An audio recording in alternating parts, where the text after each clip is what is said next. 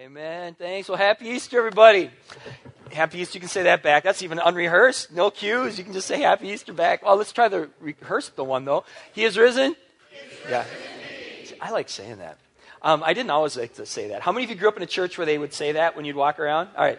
Um, I, you know, in all honesty, I used to think it was pretty corny growing up when people would say that. But now, as I, as I get older and as I start to understand what church is, how it's not just this group of people that get together on Sunday in one particular location, but it's this worldwide thing. I, I, I love that, that we can do stuff like that, that ties us in with other Christians around the world. They've been saying that He is risen indeed centuries. It was one of the early proclamations of the Christian faith. He is risen, he is risen indeed. And it was fun as I was preparing for, uh, for today. One of the things I did is I went out and I looked at websites um, from churches all around the country. And not every website, but a whole lot of them. And I looked at uh, websites from churches in New York and in Hawaii and in California and in Texas and Oklahoma and all around the Twin Cities. And, and it was so exciting because usually websites, they're, they're talking about just everything under the sun, you know, on any given Sunday. But it was so fun this time to see all our, and I'm going to say our websites, because we're all in this together, to see our websites Easter, Easter, Easter, Easter. And to have, you know, this time where Christians all around the world, where we come together on the same day and we celebrate that he is risen, he is risen indeed.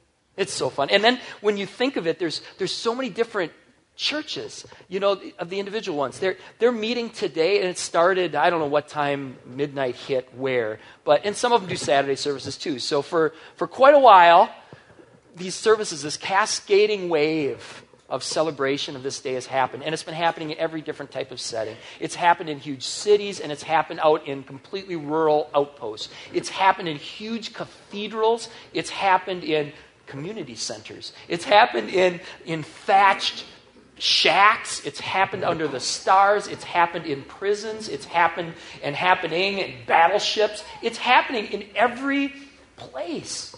It's as it's uh, the celebrations today are as, as diverse as the people God created. But yet, there are these common pieces. Some of them common to all of us, some of them common to, to many of us. So to say he is risen, he is risen indeed, to, to sing some of these classic songs, and to look, as we open his word, to, to words that people are reading all around the world. That's, that's, that's exciting to me. So, in that spirit, if you brought a Bible, let's open up to one of the accounts of Easter morning. This one is from Luke chapter 24. And if you don't have a Bible and you're joining us today and you don't have a Bible at home, uh, we would love to send you home with one. We've got them at the table. Just take one on your way out. There's no, no charge at all for that. You know, we don't always do this. In fact, we, we don't do this enough. But in, in, in honor of, of God's Word and honor of what He did, would you please stand with me as we, uh, we read this text? Thank you. This is uh, Luke chapter 24. We're going to go verses 1 through 8. On the first day of the week, very early in the morning, the women took spices they had prepared and went to the tomb. They found the stone rolled away from the tomb, but when they entered, they did not find the body of the Lord Jesus. While they were wondering about this, suddenly two men in clothes that gleamed like lightning stood beside them. In their fright, the woman bowed down with their faces to the ground. But the men said to them, Why do you look for the living among the dead? He's not here. He is what? Risen. Remember how he told you while he was still with you in Galilee. The Son of Man must be delivered over to the hands of sinners, be crucified, and on the third day be raised again. Then they remembered his words. Let's pray, and then we'll be seated and we'll dig into all of this. Father, these things are, are too wonderful for us to fully comprehend. But we pray, God, that on this holy day, you would help us. Open our minds as you opened up minds and, uh, on that first day where they could see things for the first time, where they could understand. Lord, I pray that that starts to happen. That we understand at a greater depth what it is that, that was accomplished on Easter and what that can mean for our lives. Lord, thank you that you're already here. We pray, Holy Spirit, now that you would open our minds and give us ears to hear and hearts to receive and, and wills that are able and ready to respond this morning. We pray in Jesus' name. Amen. All right, let's be seated and let's uh, take a look at a, at a, couple things here, here today. All right, well, um, there, as we've already said, there has never been a day like this in human history. Never like Easter. Never. It, it's, there's so much that happened, and, and you could never on any one Sunday even list all the things that, that are a part of the celebration that we're doing today. Here's, here's a couple. We're just, I just want to throw a couple up on the screen to give us a sense of, of why Easter is a big deal. Why I would even wear dress pants. Um, this is it's, it's a big deal. And weddings, I'll do it, funerals. This is very different than that. Easter. Why is Easter such a big deal? Because the resurrection of Jesus proved he was the Christ. Because the resurrection of Jesus proves history is his story. All right, let me pause on these two for just a second. Um, these two are fascinating, and at different Sundays, different Easter Sundays, we've just dived into these. The whole, the whole um, reality that, that what Easter did in terms of proving God was who he said he was, and that he can do what he says he can do, and that this really happened. Um, I, I wasn't even going to comment on these, but have some of you been reading along with our Bible readings? Some of you have been doing that? All right. Um, well, Phil, as you and I have been doing, no, I know more of you have been doing that than us. Um, I, I, just have to, I have to comment on this. Well, he threw his hand up. Um, anyway, uh, it, it, this one caught me. On Good Friday, there, were, there was, uh, I think it was four readings they had us read, and one of them was Psalm 22. And I must have read Psalm 22 a lot of times because I've gone through the Psalms at you know, different times in my life. But I never, I never made the connection between Psalm 22 and Good Friday. This happened hundreds of years before Good Friday when Jesus was crucified. This happened hundreds of years. But listen to this. And this is coming from King David and Jesus, the son of David. Anyway, so just listen to some of these. I won't read the whole thing, but listen to some of these phrases and see if some of these came to pass. All right. Psalm 22, it starts out this My God, my God, why have you forsaken me? Do those words sound familiar? Jesus spoke them on the cross. Hundreds of years, hundreds of years before that, David is, is saying this stuff. Listen to this. All who see me mock me. They hurl insults, shaking their heads. He trusts in the Lord, they say. Let the Lord rescue him. Let him deliver him, since he delights in him. Sound like how they mocked Jesus on the cross? It continues My mouth is dried up, my tongue sticks to the roof of my mouth. Didn't Jesus say? Listen to this. A pack of villains encircles me. They pierce my hands and my feet. I don't know that King David ever, ever had his hands and feet pierced. Why would he say this? Unless God was speaking something here. They listen how specific this gets. They divide my clothes among them and cast lots for my garment. Isn't this incredible? Hundreds of years before Jesus. And then I just got to get to the end here. Um, this is less prediction. This is less prediction of what actually happened there, but more uh, speaking to Easter and the reality that will one day come. All the ends of the earth will remember and turn to the Lord. They will bow down before him, for dominion belongs to the Lord, and he rules over the nations. Future generations will be told about the Lord, maybe even in a community center. They will proclaim his righteousness, declaring to a people yet unborn or yet unborn again, he has done it. He's done it. Isn't that? And, and this is just one psalm out of a whole Old Testament that, that, that whispers Jesus' name on almost every page. That there was going to be this one who was going to come. And what he was going to do, and even the death he was going to die, and, and what was going to happen. It's fascinating. These, again, I could obviously spend all day just on these, but let's keep going. Um, here's some more reasons why Easter is such a big deal. Because those who were once in slavery to sin and fear and death have been set free. Because the resurrection of Jesus provides a glimpse of the resurrection to come. Again, we could add to this list all day long because Easter is like this diamond with many facets, each one of them brilliant. So, although we could add to it all day long, I just want to add one more, one more facet, and this is the one we're going to look at today, that we're going to gaze at a little more clear, clearly, and not just today, but we're going to gaze at this one for the next uh, three weeks after today because we couldn't do it all today. I'm tempted to try, but you got brunches, you got stuff. Okay, so the last one here, we're gonna, this is the one we're going to look at.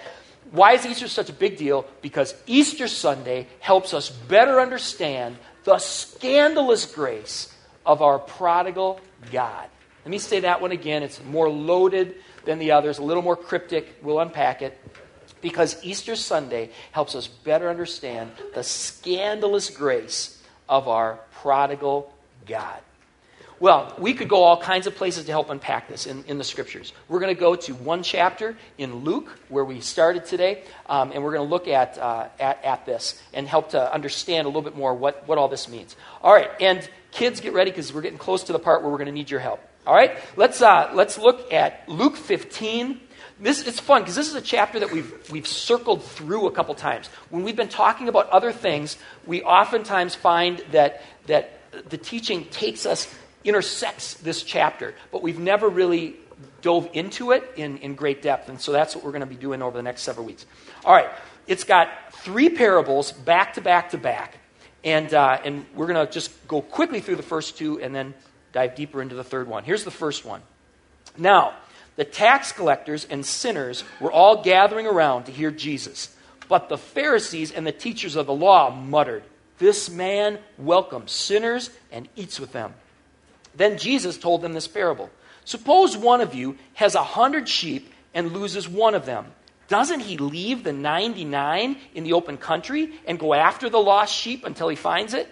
And when he finds it, he joyfully puts it on his shoulders and goes home. Then he calls his friends and neighbors together and says, Rejoice with me, I've found my lost sheep. I tell you that in the same way, there will be more rejoicing in heaven over one sinner who repents than over 99 righteous persons who did not need to repent. All right, even though we're going to go through this one quickly, I want to make it more visual. And if we have any kids who normally go to kids' church, or if you are fifth grade or under, can you come on up here because I need your help? We're going to have to find a sheep. All right, so I need some help from you guys. Come on up. Oh, we got lots of you here today. That's great. You guys can sit right in here, right up, right in this little section right there. Perfect. You did? Good. All right, sweet. Pull up a chair or a floor, I guess. You can sit right there if you want. Absolutely. All right. Well, we have a sheep today. Krista, do you want to hold up our little sheep, this little lamb? Look at that. Oh, how sweet. Now, it's going to get lost. And we're going to have to have somebody find it in a little bit, okay? So while it gets lost, let's all close our eyes and we'll count to as much as we need to count to until it's hidden. All right, so close your eyes. Close your eyes. Ready? One, two, three, four, five, six, seven, eight, nine, ten, eleven, twelve, thirteen, fourteen. We had to count to 14. All right. Now, in, in the story we just read, there was the lost sheep, right? It got lost. And then who went to find the lost sheep? Anybody know who went to find the lost sheep? What? Who was it? You don't know? You thought, okay, do you know? Who went to find the sheep? A shepherd. Okay, so we need someone to be a shepherd. Will you be our shepherd? Since you knew that answer. Okay, why don't you stand up? All right, now, the rest of us, we're the neighbors and friends and all that. So, shepherd, in a little bit, I'm going to have you go find the lost sheep, okay?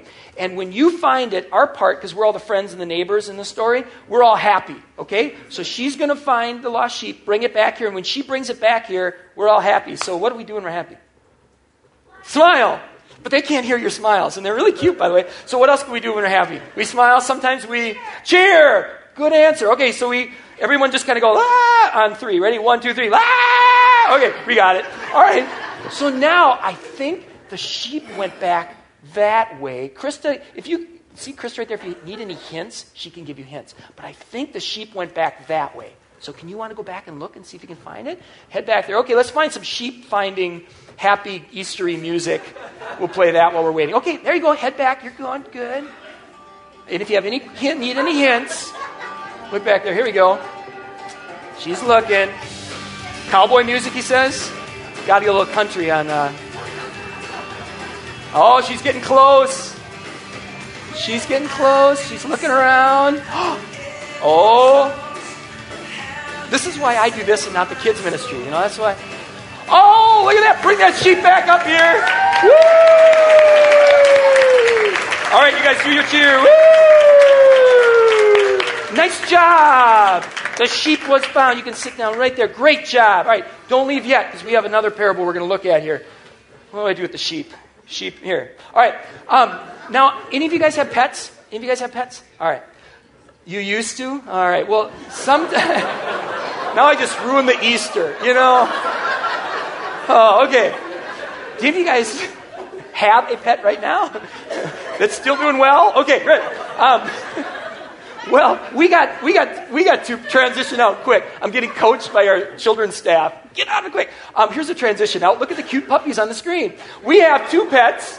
We have two pets. These are our two dogs. Bus, Buddy is the kind of the tan one, and then Buster there has got the more dark skin. Here's what happens. I don't know if you ever had this happen before, but sometimes our dogs we call it a jailbreak, where we open the door a little bit, and all of a sudden they take off and they run down the road, and they get lost.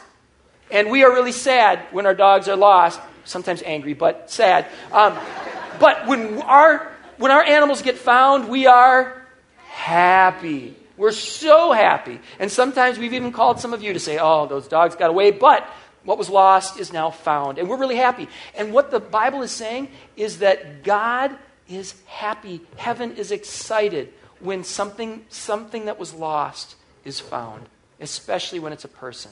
That's when they're the happiest of all, when a lost person gets found. All right, so that's one parable. Let me do this next one, and then we have a little something for you for coming up here. All right, here's another parable. This is called the parable of the lost coin, and know that something isn't money. Sorry. All right, just don't want to be disappointed. All right, or suppose this is Luke 15. This is right. This is right after. It's significant that this come back to back to back.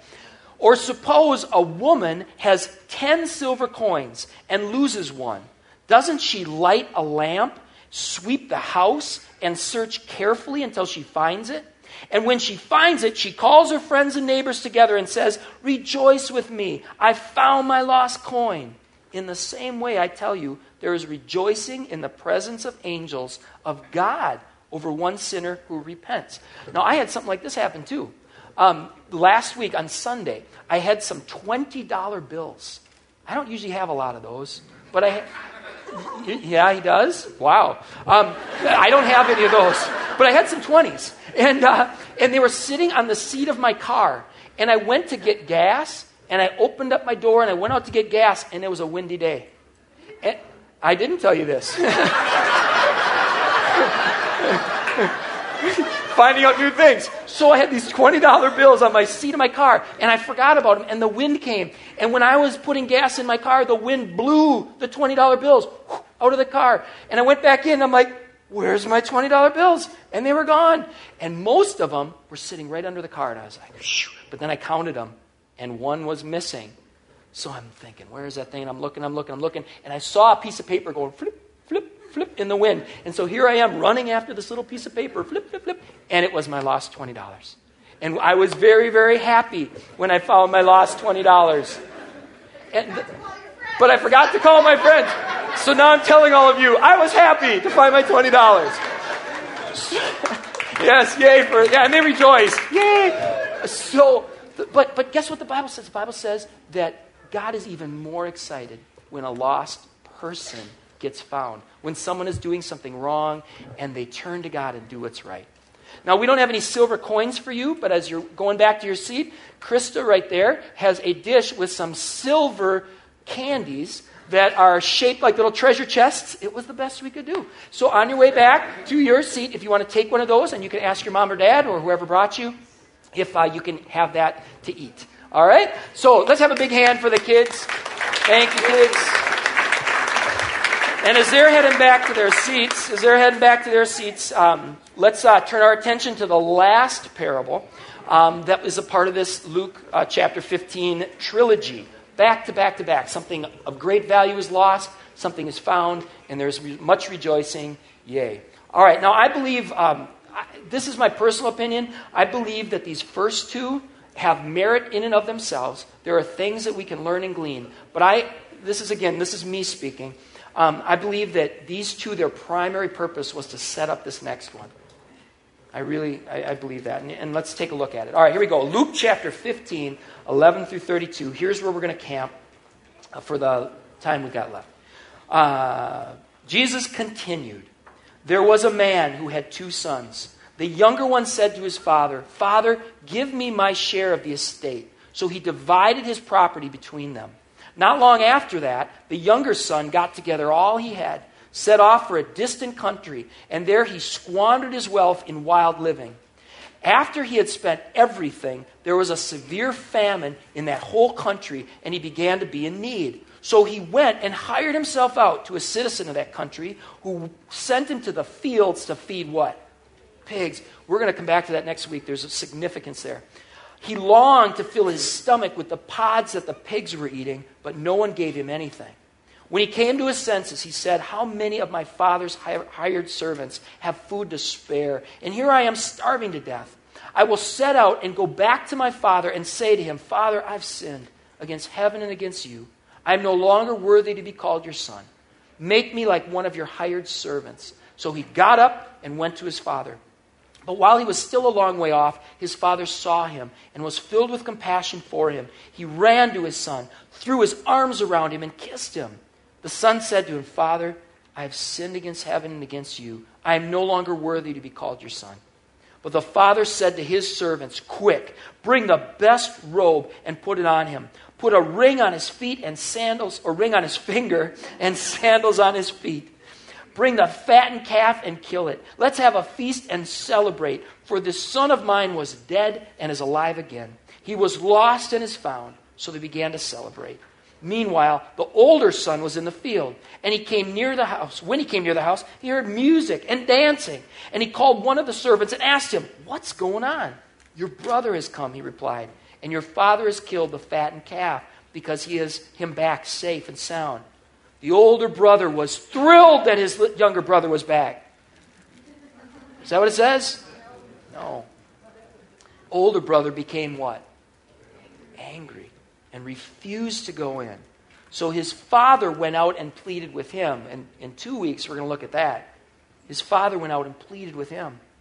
But he answered his father, Look, all these years, I've been slaving for you and never disobeyed your orders. Yet you never gave me even a young goat so I could celebrate with my friends.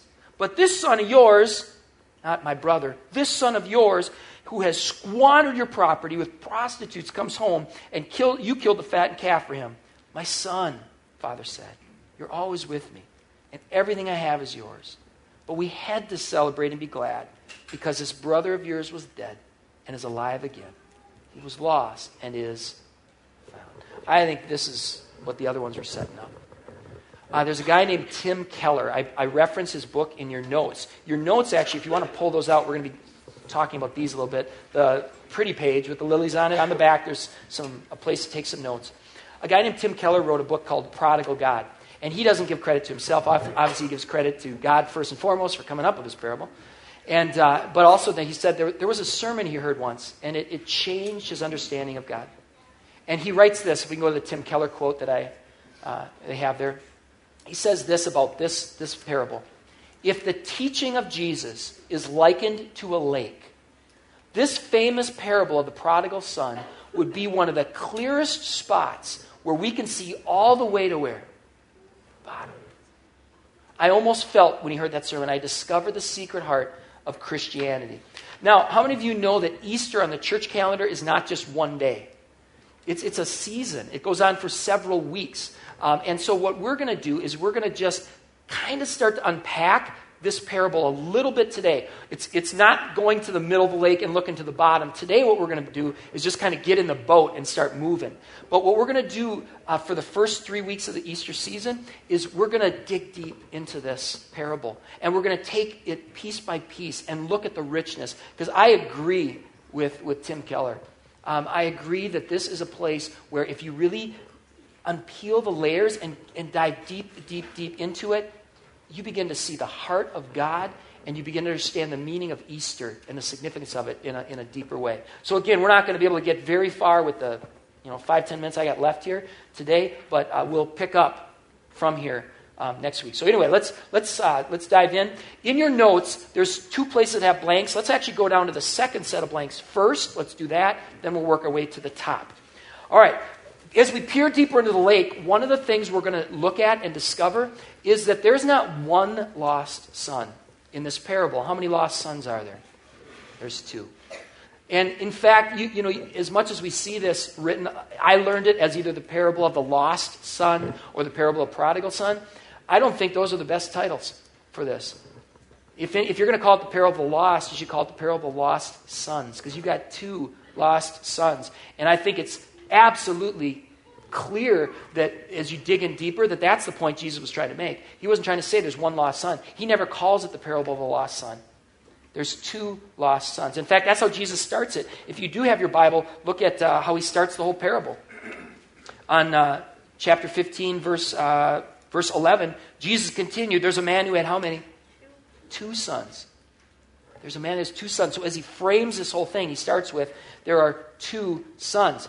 Now, what's really fun here is, again, we, we can't go into a lot of depth, but a little bit we'll go into today. Um, it's really interesting that Jesus talks about two lost sons because in his original audience that he's giving this to, there are two distinct groups. There's probably some overlap between the groups, but there's two distinct groups. It's almost as if he's telling this parable to the two groups using the two sons. Let's look at that. This is this one we have on the screens, Luke 15, verses 1 through 3. This is how the whole chapter starts. So, as he's talking about the lost and the found, here is how the Holy Spirit inspired Luke to, uh, to set this whole chapter up. Now, the tax collectors and sinners were all gathering to hear Jesus. What's the first group? The tax collectors and the sinners. That's this first group, the tax collectors and the sinners. And you can kind of group them together because these are like the first lost son. These are people who are not playing by the rules. These are people who are disregarding significant things that God said in His holy word. This is a group who's not fitting into the family, the nice little Jewish family, because they're doing things that are alienating themselves from that community. They're probably literally doing things that are alienating themselves from their immediate family. So it's almost as if Jesus is taking this group, making this lost son for them. But there's another group here, and what's the second group? But the Pharisees and the teachers of the law muttered, This man welcomes sinners, the first group, and eats with them. Then Jesus told them this parable. Who does that second group sound like? Sound like the elder brother, don't they? The second son, the elder brother. It's almost as if Jesus was telling this parable for these two groups. The younger brother, who were blatantly disregarding things that, that, that God had said, and this other group who thought they were being obedient, who thought we're doing the right stuff. The Pharisees, the teachers of the law, they were studying Scripture. They had really good church attendance. They, they were doing what appeared to be all the right things. But we're going to discover as we go through this, they were more lost than the others. And it's even fascinating that Jesus, again, as he's framing this thing, we see that, that it was the sinners the tax collectors, they were the ones gathering around Jesus. The people you would expect to be the furthest from God were the closest to Christ.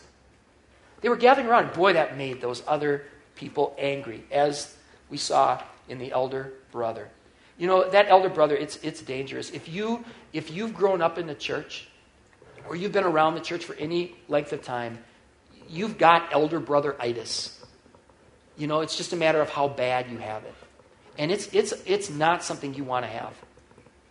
Because left unchecked, it will lead to spiritual blindness, it'll lead to arrogance, it'll lead to self righteousness, it'll lead to a low grade bitterness that can destroy not only your soul, but the people around you. It comes out in judgmentalism, it comes out in grumpiness, it comes out in all kinds of ways. Legalism comes out in all kinds of unhealthy ways. And if you're around the church, you, you start to catch it. So it's going to be fascinating to, to, dig into that. Again, I highly recommend the book where he also um, plows deep into this. Um, one of the things that he did in his book, um, Tim Keller, he, he, he, wrote a story that I think helps understand what can happen to elder brothers. Um, I, I, love this story. He, he said that once upon a time, there was a, a just and good king, a, a, a wonderful king who, who led with, with righteousness and compassion and justice. Well, one day, there's this peasant, and the peasant um, was in his little garden, and he, he, he pulls up this carrot. And he had been gardening all his life, and he had pulled up a lot of carrots, but he had never seen a carrot like this. And he thought, this is really going to seem silly to the king, but this is the best I can do. I want to give this to my king. So he comes to his king with this carrot.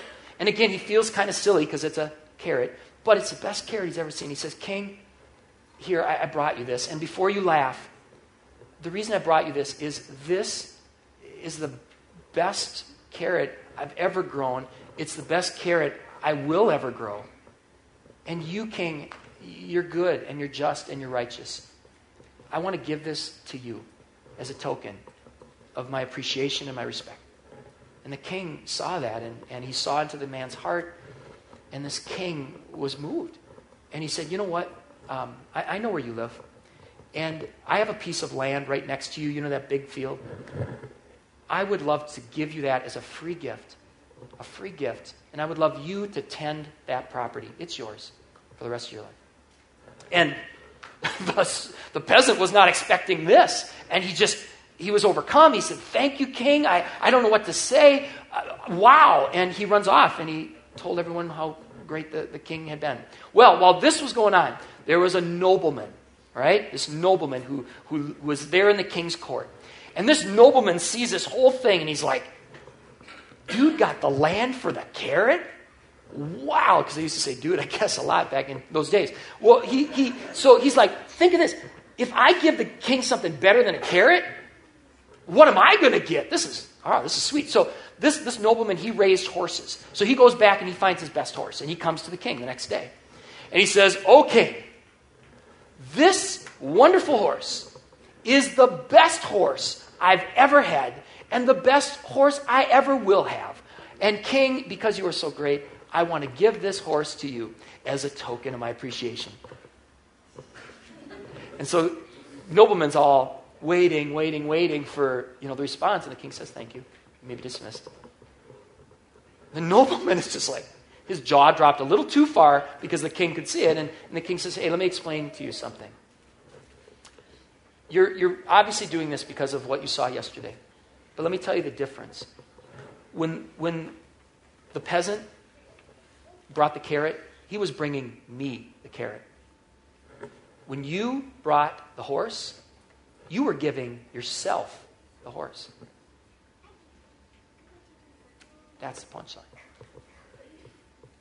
And I think how often, this is why this elder brother thing is so dangerous, because we become that in church. So, in two weeks, that's the one we're really going to unpack. And we're going to talk about the dangers and the differences and how you avoid and what God would have us to do and, and some things there too. So, um, again, uh, that's, that's one aspect as we peer into this lake that we're going to find that there's two lost sons in the parable. Now, the other thing we're going to find too, that's very, very clear, is there's not just one prodigal in this story. How many prodigals are there? Two the younger son and the father. In fact, if you want to write this down, the real prodigal in that story is the father. The real prodigal in the story, the prodigal son, is the father. And so, if you were going to title this, in my opinion, if you're going to title this correctly, you could either call it the parable of lost sons, or you could call it the parable, parable of the two prodigals. Um, and, and here's why. I, I, I grew up in the church, and so I had never looked up the word prodigal because I thought I knew what it meant. Because the only time I ever heard prodigal referenced was the story of the prodigal son. And so I just assumed from context the word prodigal means you are supposed to go one way, but you go another way, and then later come back to the way you were supposed to go. That's how I've, I've just assumed that that's what it meant. Is that what it means? No. The word prodigal really means something like recklessly extravagant. That's the meaning of the word prodigal. Recklessly extravagant. And the reason they call him the prodigal son is because he just spent it all. And not in a healthy way. He spent it all. And one of the things we're going to dis- discover, partly next week, partly the week after, and then certainly in week three, is the father was, was far more recklessly extravagant in terms of grace than his son was recklessly extravagant in terms of money. Much more so, at least I would, I would argue. What his father did in the eyes of this original audience, and we're going to bring you back there um, in a couple weeks, uh, it, it would be nothing short of scandalous. It was one of the most extreme examples of self giving grace in the entire Bible. And this humility and grace that the Father shows, it's fascinating because He doesn't just offer it to the younger son. He offers it to the elder brother. And we'll be looking at that. And peering into the depth, I mean, it, when you see that, it, it can change you forever. Understanding what happened there.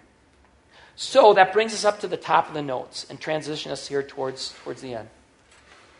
Easter Sunday is the beginning, if you want to write this down. Easter Sunday is the beginning of the epilogue to the parable of the two lost sons and the prodigal father. Easter Sunday is the beginning of the epilogue to the parable of the two lost sons and the prodigal father. This wasn't a bedtime story. This was not a bedtime story that Jesus was telling. This was a key, central teaching to help us understand the depths of God's love for us, the amazing grace, which we now fully understand more that Easter has, has come, as God revealed his great love for us. So there's two invitations I want to give you today. And the first one is to join us. I think I've made that pretty clear as I've been going along, to join us as we dig deep into this, um, deep into this, this uh, parable. I don't think we've ever, as a church, spent four weeks on one parable. It's going to be fun to really, really take some time and dig deep into that. So that's one invitation I want to extend is to, to dig deep with us there. But the other one I want to do is one that we can do today. And that is to respond to this God. You know, there, there are many of us out here today who are feeling like a younger son. You know, where, where we look at our lives and we look at how far we are from the life God has for us. So, my invitation for you today is to, is to, to turn back. Start that long journey home. You know, start that long journey back towards God, saying to God today, um, God, I want to turn from that. This Easter Sunday, Lord, help this to be a fresh start. And it's going to be a long walk home, but, but I'm going to turn and start walking today by your help. That's an invitation for some of you. Um, for others, maybe it's that elder brother thing. And, and the way you might know that you've got some of that is either you don't think you have any of it. That's a sign that you have some of it. I'm serious. If you think, no, no, I don't see any of that in me, I'm never grumpy, I'm never bitter, I'm never expecting anything from God, you know, you've got it. Um, but other ways it, it, it, shows up is, is the, the, the Bible talks about the fruit of the Spirit joy and peace and patience. Is, is that a part of your life, or is your life more bitterness and angry? Um, are, you, are, you, are you jealous of people that seem to have a, a deeper walk with God? Um, do you wonder why God feels so distant? Does it ever feel like God's God's um, law, his, his, his scripture is a burden instead of something that's setting us free. You know, if you've got some of that, an invitation for you too to say, God, I want to turn back to you. Help me understand the joy of my salvation. God, today, please fill me with the fruit of your spirit to turn towards him. You know, and then there's others, you too, who, who life's going pretty well. And, and that's what a great day to celebrate. So your invitation today is to just honor and, and um, and, uh, and receive what God has done. So today, as we, um, as we uh, transition from the end of the service to the rest of our day, we're going to invite you to the Lord's table. And at our church, uh, we, we say that the only one that will keep you from the Lord's table is you. Jesus invites everybody. He invites everyone who would turn towards him. So today, if you'd like to come forward, you certainly can. If you have kids and you want to bring them up, um, just let the person who's serving communion know um, whether or not you want them to receive communion. And uh, if, if you don't, then whoever's serving, just, uh, just pray, God bless you. Happy Easter. Okay? So um, let's do that. Well, and also what we do together when we come to the Lord's table with our churches, we, before, we, before we make it individual, we do some things together. We have a couple prayers that we pray as a reminder that we are all in this together. So the Bible says as you come forward that you're to examine yourself so we do that together. And then what we'd also encourage you to do is to spend some time individually, whether it's at your seats or when you come. What some people do is they take um, the juice and they take the bread and they just go off to the side and spend a little time with, with God before the, the service for that too. So we'd encourage you to do that. But we'll have ushers that'll first come forward after I'm done praying. We'll have music going, and then we'll have the, the ushers come forward. We'll serve them, and then ushers will invite you forward if you'd like to come for communion. All right. Well, let's uh, let's let's pray together, and then um, we'll have the ushers come forward. Worship band, why don't you guys come on and get into place? Let's pray. We confess that we are sinners and cannot save ourselves. We have sinned against you in thought, word, and deed, by what we have done and by what we have left undone. We have not loved you with our whole heart. We have not loved our neighbors as ourselves. For the sake of your Son, Jesus Christ, have mercy on us. Forgive us, renew us, and lead us, that we may delight in your will and walk in your ways to the glory of your holy name. We are not worthy for these gifts which we are about to receive, but say the word, and we will be made clean. Now let's pray a prayer that Jesus taught us to pray. Our Father, who art in heaven, hallowed be thy name. Thy kingdom come, thy will be done, on earth as it is in heaven. Give us this day our daily bread, and forgive us our trespasses, as we forgive those who trespass against us. And lead us not into temptation, but deliver us from evil. For thine is the kingdom, and the power, and the glory, forever and ever. Amen. Ushers, why don't you come forward?